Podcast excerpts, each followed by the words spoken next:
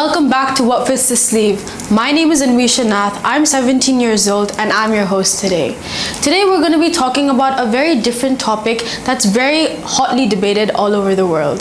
So we're going to be talking about why we should care about the news. And this is a very interesting topic because right now our generation is very influenced by the news and we don't realize it. So I've introduced one really important guest and his name is Aaryan Khanna and he's going to be talking about this today. How do you differentiate news that's actually essential and news that's really not necessary? Good question. I believe that one of the ways to differentiate between essential and non-essential news would be looking at news that actually affects like your day-to-day lives, right? Like for example, as you know, both you and I go to international schools, we have indiv- individuals who come from different circumstances. So for example, you might have a friend of yours who's from Syria. So you might want to look at the news in order to understand what might be happening during the Syrian civil war, for example, to understand how or like their personal experiences. You know, right now in the media, a lot of facts and figures are being manipulated by them. Do you think that we should still care about the news if they're still doing this, you know, fake news kind of system?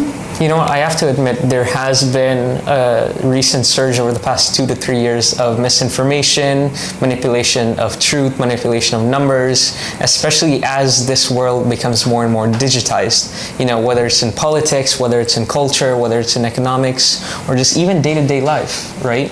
Like we've had, we've heard personally of so many instances where we've heard of like inflated statistics about like how uh, a country's economy is growing in terms of its GDP percentage level. Yeah, absolutely. I understand the concern that many individuals might have, but one solution that I would propose would, would be to look at different news sources, right?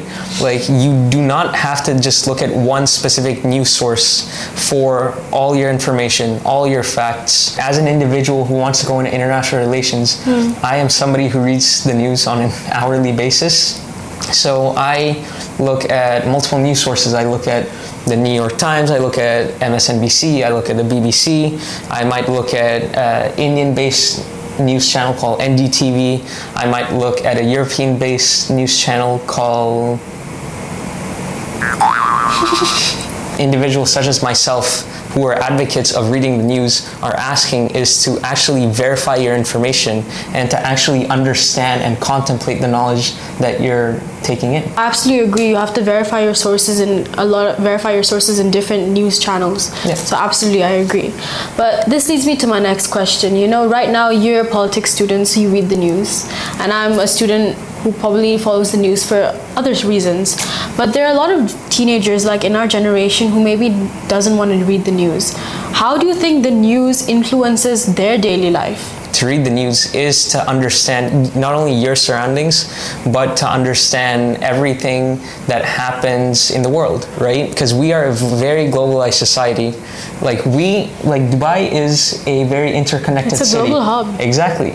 If individuals living in Dubai do not understand what's happening in the world, they will not be able to interact with all these tourists coming in without the news. They wouldn't be able to understand why you have a Russian exodus coming into Dubai, right? You know. What are your personal experiences with reading the news? So, what I, got you into it? I was like the majority of teenagers or individuals in general in an information bubble, right? Mm-hmm. You know, we're very used to the fact that everything is normal, everybody is happy. Some things might go wrong, but we all live happily ever after.